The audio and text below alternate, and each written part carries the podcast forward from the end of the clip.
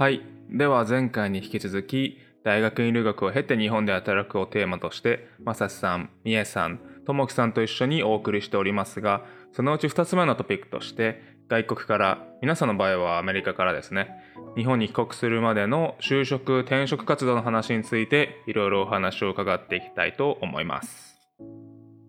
えっ、と、じゃあまず、まさしさんに話を伺いたいんですが、あのそもそもなんですかね大学院にペンステートにいた時にこうなんか就職活動というかそのキャリアに関して考え始めたりしたのはいつぐらいでしたか？僕4年弱3年6から9ヶ月ぐらいで出てるんですけれど博士課程を。でそのうち3年目が始まったぐらいですかね考え始めたのは。でそのぐらいで1回インターンをしていてでそのインターンにインターンに行ってたのは実は行ったあの就職したところではないんですけれどそれも結果的にあのうまくいけばというかあの合いそうならば就職先の候補としてもなりうるかなという感じで来ました。で、うんうんえーっと、はい。で、結果的には違うところに行きましたね。あの、それは合合わなかったというよりも、あの、就職するタイミングであったり、ちょうど募集のタイミングであったり、で、いい場所が出てきたということで選んだ感じになります。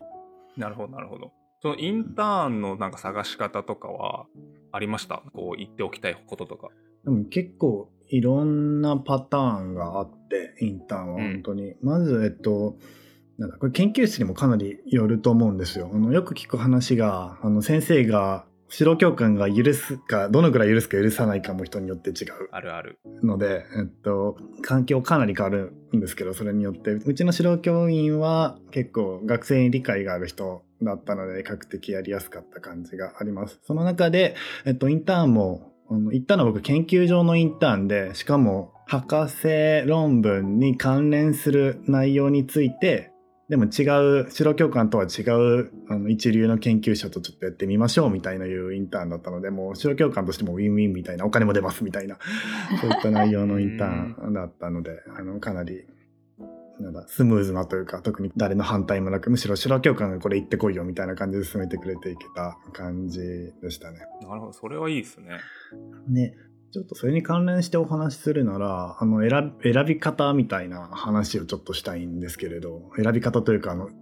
インターンというよりも幅広く就職先とかあるいは大学の選び方みたいなものをちょっと関連してお話しできるかなと思うんですけど、特に僕は今一番アカデミアに近いポジションにいると思うので今。アカデミアは結構個々の研究室グループ単位でやってたりするので、かなりつく先生とか、大学の中でもつく先生とかによってかなり雰囲気が違うと思うんですね。で、もう指導教官によってはすごく理解があって、あのプロジェクトをやらないといけないけれど、結構自由に興味に合わせてやっていいよみたいなところもあれば、うんなんだこれやらないとダメみたいな感じでやらされるみたいなところも結構あると思うんですよ。で、そういった雰囲気って結構外からわからないことも多くて、論文がいっぱい出てる研究室でも、それが学生が自由にのびのびやってるからこそできるパターンもあれば、もう指導教官が全部コントロールしてるからできるパターンもある。っていう意味で、なかなか見抜くのが難しくて、それを見抜くのに何が効果的かっていうと、まず自分が行ってみるであったり、中に入ってみるであったり、あるいはリファレンスですね。あの、知っている、その研究、指導教官とか、その留学、あの進学先とかを知ってるような人の話を聞くみたいなのが結構やっぱ効果的で、そういったものとしてインターンであったり、あるいは就職先にあった、あの、じ自分の周りにいる指導教官であったり、他の人の意見が聞けるといいのかなと思います。あの、結果的に僕、あの、インターン行った先には行かなかったんですけれど、インターン先行った先も良かったし、でも、就職、結果として就職したところも自分の指導教官がすごく押してくれたのもあって、そこなら安心していけるなと思っていった経緯があります。なるほどなるほどなちなみにじゃあ大学院卒業した後にポスドクにあの NASA の JPL でポスドクをしてたわけですけどその時もいわゆるそのネットワーキングとかコネクションとかが助けになったりとかそういうことはありました？なりましたね。結果的には僕はあの自分が卒業したところうんうんあの自分が学部と修士を取ったところに状況として戻ってるのであの、うん本当によく知っているところです。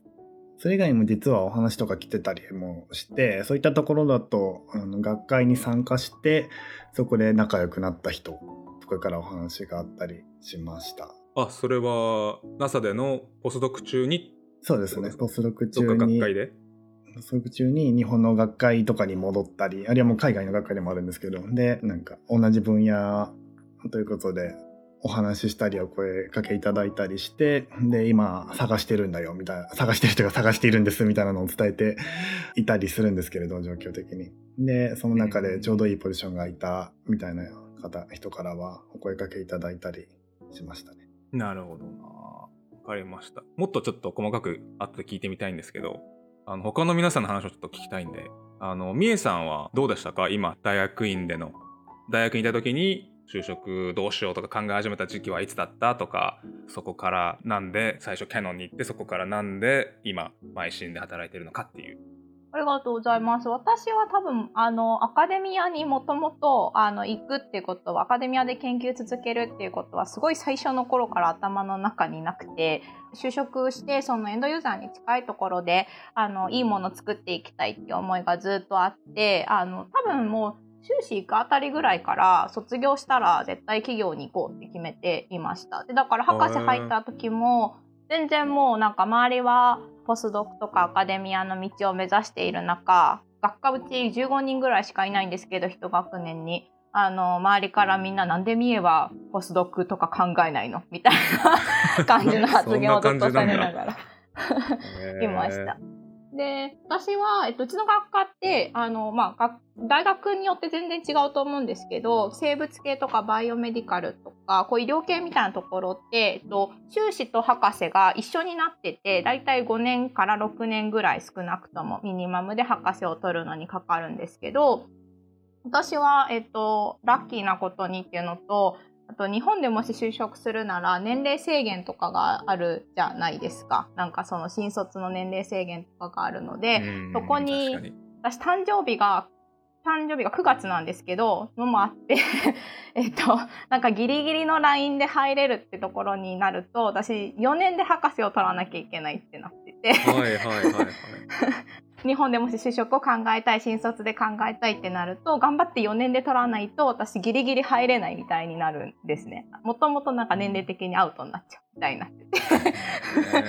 そ れで、えーと、そういうのもあって頑張って4年で取ろうと思ってやってました。でだから指導教官は博士入った時の指導教官にはもう最初からそういう話とかはずっとしてたしだからって研究分野を絞ろうとかいう話は全然してなかったんですけどすごい理解を示してくれる人であの、みえこうやりたいんだったら、それに合わせて僕頑張るよみたいな感じの先生ですごいいい先生のところに着きました。なるほど。で、私インターンとか全然何もしなかったんですけど、博士終わる、だから博士課程4年間行ってて、最後の4年生になるぐらいのタイミングから就職どうしようかみたいなことをちょっと考え始めていて、えーと、ボストンって、あのアメリカ全国でやってると思うんですけどあのキャリアフォーラムがあってそこに、ままさかボストンキャリアフォーラム。そうです、通称ボスキャリですか？出た。有名なやつですね。有名なやつだ。そう、あの、多分ボストンのやつが一番でっかいって聞いてるんですけど、私、うんうん、他の行ってないのでわからないんですけど、ボストンキャリアフォーラムにその4年生の時の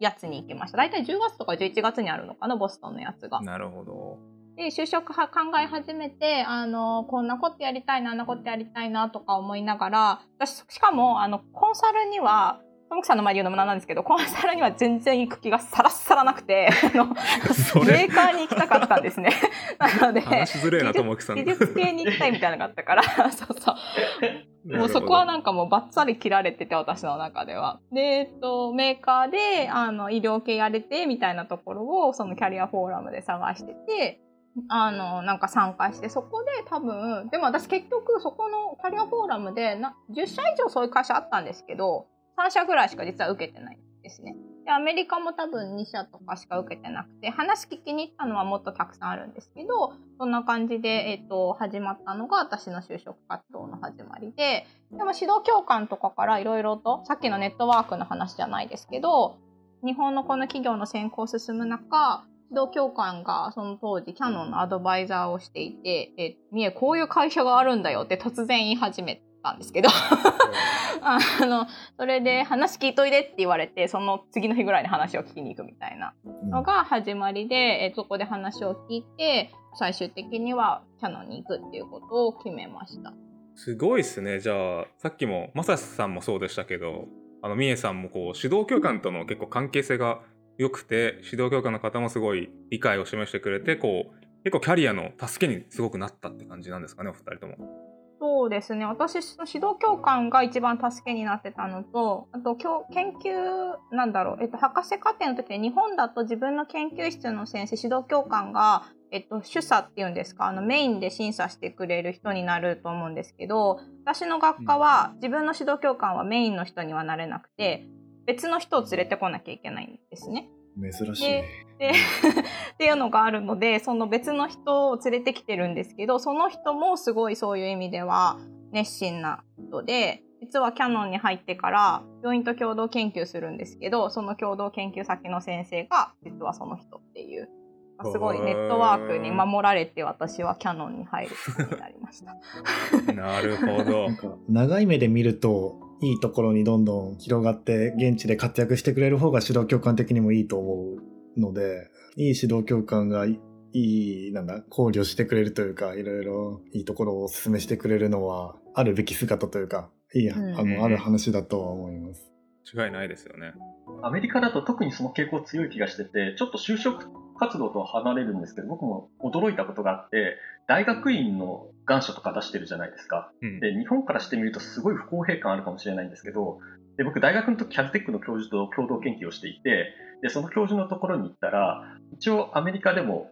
なんて言うんでしょう日本でいうセンター試験の大学院版みたいのがあるんですけどそれとかの点数もまあそんなに気にしないからもう願書送ってくれたらもう入れてあげるからみたいなのをもう願書出す期日の前に言われてたんですね。で、当時はものすごいなんかこれってなんていうか恣意的な選び方だなと思ってたんですけど、一方ではすごい合理的で、すでに共同研究をしていて、うまく、まあ、波長も合うしやってくれるっていうのが分かってる人がいたら、囲い込む方が、まあ、彼らにとってはいいわけですよね。うんうん、でもなんか外から見るとそういう入学プロセスっていう結構公平そうなものをそういうふうに決まってるんだなっていうのはちょっとなんかアメリカとしては多分合理的なんだけど日本人からするとびっくりなところかなっていうふうな気はしました。うん確かにね日本は試験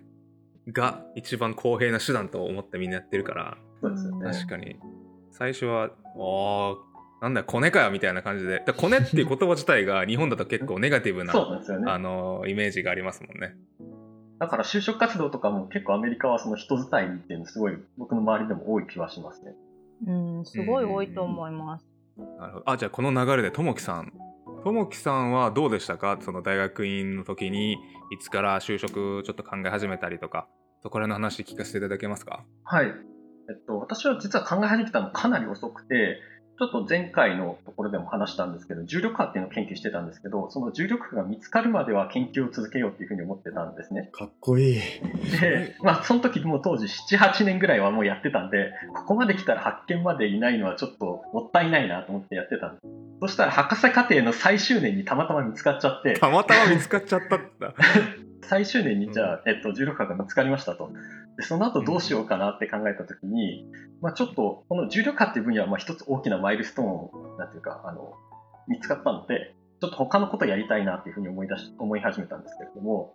もう就職活動的にはかなりビハインドというのはビハインドだったんですね。もうあと何ヶ月かでその博士課程のディフェンスっていうんですかね、あの審査みたいなところだった最終審査ですね。そうですね。で、そこから結構バタバタと就職活動みたいなのを始めました。うん、で、ポスドクのポジションは当然探していて、で、ポスドクは多分皆さん、あの、まさしさんとかもおっしゃってくださってた通り、あの、人のコネがものすごく大事で、なので指導教官のつてで、えっと、ちょうどドイツにある、まあ、重力化の研究室のところで、あの、今探してるかどうかみたいなお話をいただいてました。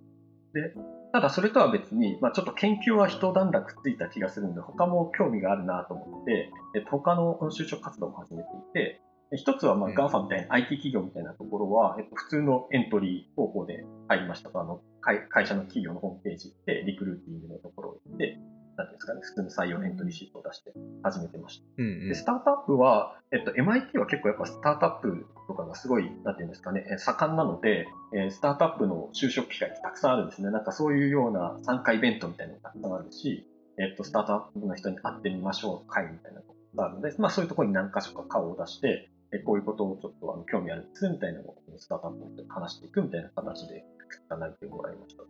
あのこれはその,、まあ、その仕事を探してる時にもう自分の興味があるもん全部受けるぜみたいな感じでとりあえず受けるぞって感じで受けてたんですか？そうですね。あの急になんかその重力感を見つけるっていう目標が一気にな終わっちゃったんであやばい、何しようかな次って思った時にとりあえずもう時間もあの博士号を取れるのももうあと数ヶ月ってなっちゃっててその時に持ってたのがポスドクのポジションしかなかったんで、ちょっと他のところも興味あるから、とりあえず全部、なんか、来た話は取ってみようみたいな形で、バタバタ動き始めたっていう感じです、ね、バイタリティがすごいな。確かになんか、ともきさんのその時代を知ってるんですけど、なんか結構、ボストン界隈で、あの、日本人研究者交流会みたいなところでは、なんかあの、うんうん、そういう話とかもやっぱ出てて、すごいなんか、あの、あの、あの人すごいぜみたいな話とかは 結構ちょっと噂になってんだ。すごい。なんか、あ話はありました。はい、なるほどな。でもボストン良かったのが、そういういろんな人がいるんですよね。なんかビジネス系の人もいれば、研究の人もいれば、あの、官僚からの方とかも来てたりしますし、うん、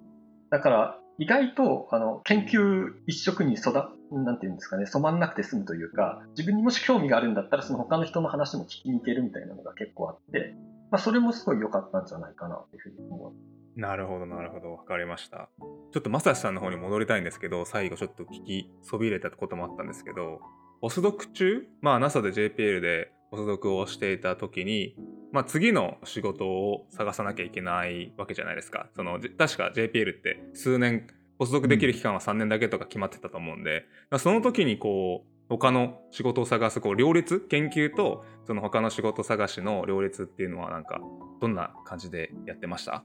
やっぱアカデミアのポジションを探していたので研究活動がそれにつながるっていうこともあってあのあまりめちゃくちゃ独立にやっていたわけではないんですね、僕は。なので、そういう意味ではかなり幸運な状況にあったと思います。で、その中でもさっきもちらっとお話ししたとは思うんですけれど、あの、ポスドクって2年とか3年ぴったりやらないといけないわけではなかったので、僕のところだと。なので、うんうん、その間でいいタイミングが出れば行くし、なんなら、あの、その間で見つからなければ多分もうちょっといてもいいよみたいなこと、雰囲気はあったので、本当に焦らずにいいポジションをなんだ、虎視眈々と狙うみたいなことができる状態にはありました。すごく幸運なことだったと思います。で、その中で具体的にはいろんな学会に出させてもらって、特にちょっと JPL の人と話して、キャリア大事だし、あと規制ついでにちょっとこの学会あるから行ってきていいみたいなことを言って。あ、それはアメリカにいるけど、日本の学会にも参加させてもらったみたいな。ね。はい。本当にすごい学会行ってました。一時期はもうなんか毎月のように空港からどっかに飛び立ってるみたいな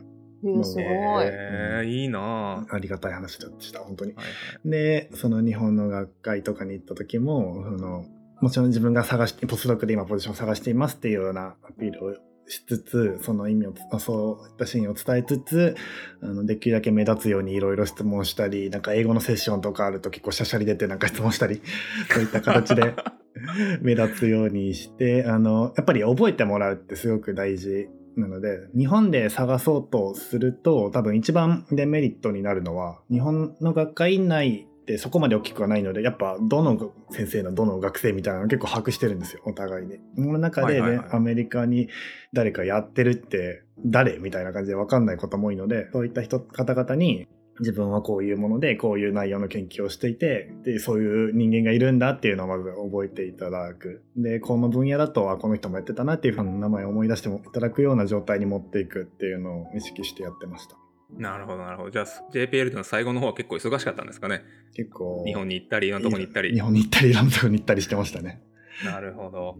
ありがとうございます。ありがとうございます。えっとみえさんは先ほどそのキャノンにじゃ就職するまでの話をしていただいたんですけどその次そのまあ働いた後にじゃあ今日本に帰国されて働いてると思うんですけどもその時なんかどんな感じでした？転職活動とかアドバイスとかもあったら。ありがとうございます。私自身はなんかずっと研究をやってるだろうな、研究開発やってるだろうなとは企業ででも思ってなくて、キャノンに入って、ちょうど私キャノンで4年ちょっと働いてから戻ってきてるんですけど、うん、4年3、3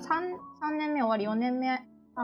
頭ぐらいかなの段階で、その病院との共同研究もだいぶまとまってきたし、あの、そろそろなんかこう、ビジネス側に移りたいなと、もう少しこうビジネス企画側に行きたいなっていうふうに思ってて、私すごい多分人に恵まれてて、その当時の上司もそういう話とかをすごいするのが大好きな人で、もともとはキャノンの中でそういう道に行けないかっていうのを模索をしていました。で、なんかそれが結構難しいとか、それ会社の事情もいろいろあるし、難しいって話になって、どうしようかなと思いながら、アメリカは自分でこう指導教官ネットワークだったりとか、さっきちょっと話に出てきたボストンの日本人研究者交流会だったりとか、それで自分のネットワークでいろいろと話聞きに行ったりとかしてたんですけど、アメリカだと MBA を持ってないとこう、えっと、うん、ビジネス側に移るってなかなか私みたいななんだろう。キャリアだと難しくて。そうなんだ。そう私そうなんですねそれ。画像処理とかのアルゴリズム作ったりとかする研究開発とかをしてたんですけどキャノン時代に。そしたら